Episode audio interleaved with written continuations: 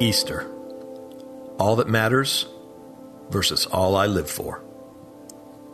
By Sean McAvoy. Matthew 28 6. He has risen, just as he said. What would I ever do if someone I knew came back from the dead? Especially if he had said he would, and if he had spent a couple nights in a grave already. Seriously, what would I do? What would you do?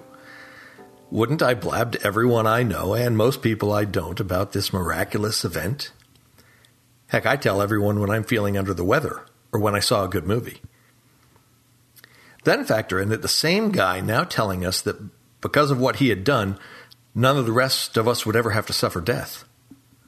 What's more, simply by believing what we had seen, no matter our background, history, race, or education, we could restore our long lost connection with the Almighty and live forever.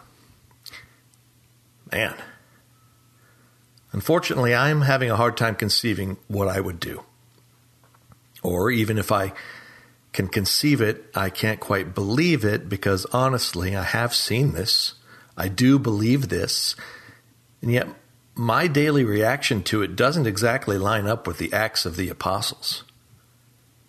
Has the news of a resurrected Savior really become passe? Why don't I want to read Acts? What am I afraid of? That I'll be rejected? He who rejects this instruction does not reject man, but God who gives you his Holy Spirit. 1 Thessalonians 4 8. That I won't be powerful enough? God did not give us a spirit of timidity, but a spirit of power, of love, and self discipline. 2 Timothy 1 7. That the good news isn't relevant enough?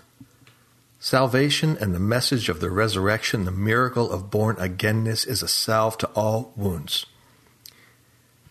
This Easter, I'll join choruses like He's Alive while pondering and praising the miracle, but when it comes time for the next day of my life to begin, a day and a life that means nothing if not lived for my Savior, it'll be all about me again and my troubles and making my way and who cut me off and what I have to get done and who I don't like and what can we complain about today.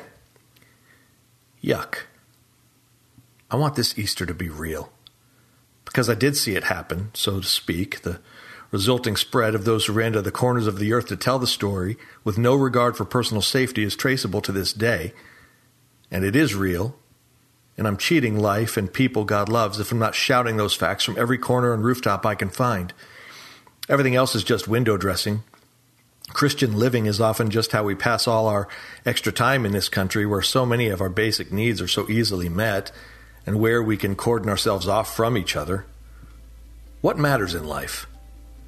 That there is life, and how it came about that there might never be death, but there are still dead men walking. Really, why else are we here if not to keep excitedly shouting the truth of the miracle as if we just experienced it with our own eyes yesterday? Intersecting faith and life. For the longest time, I felt a leading in my heart to launch out into a complete, deep study of the book of Acts, something I've never fully done. For some reason, I continue to put it off. But in my quest this year to make Easter real, I'm beginning a study of what those who witnessed the resurrection couldn't keep themselves from going out and doing. Care to join me?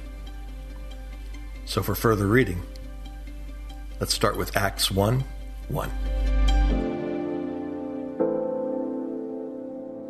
Hey, listeners, thanks for joining us for the Crosswalk.com devotional podcast.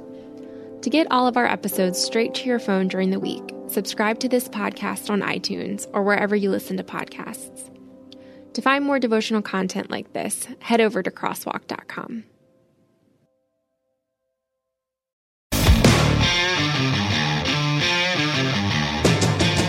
Hi, I'm Zach. And I'm Randy. And we're from Salty Saints Podcast. We're a theology and apologetics podcast. We hope to better equip you to be salt and light for your community. Uh, we hope that we can help you to go out and be a reflection of Jesus Christ to those around you, uh, to your friends and your family, and to, especially to those that do not know Christ. To find out more, subscribe at lifeaudio.com.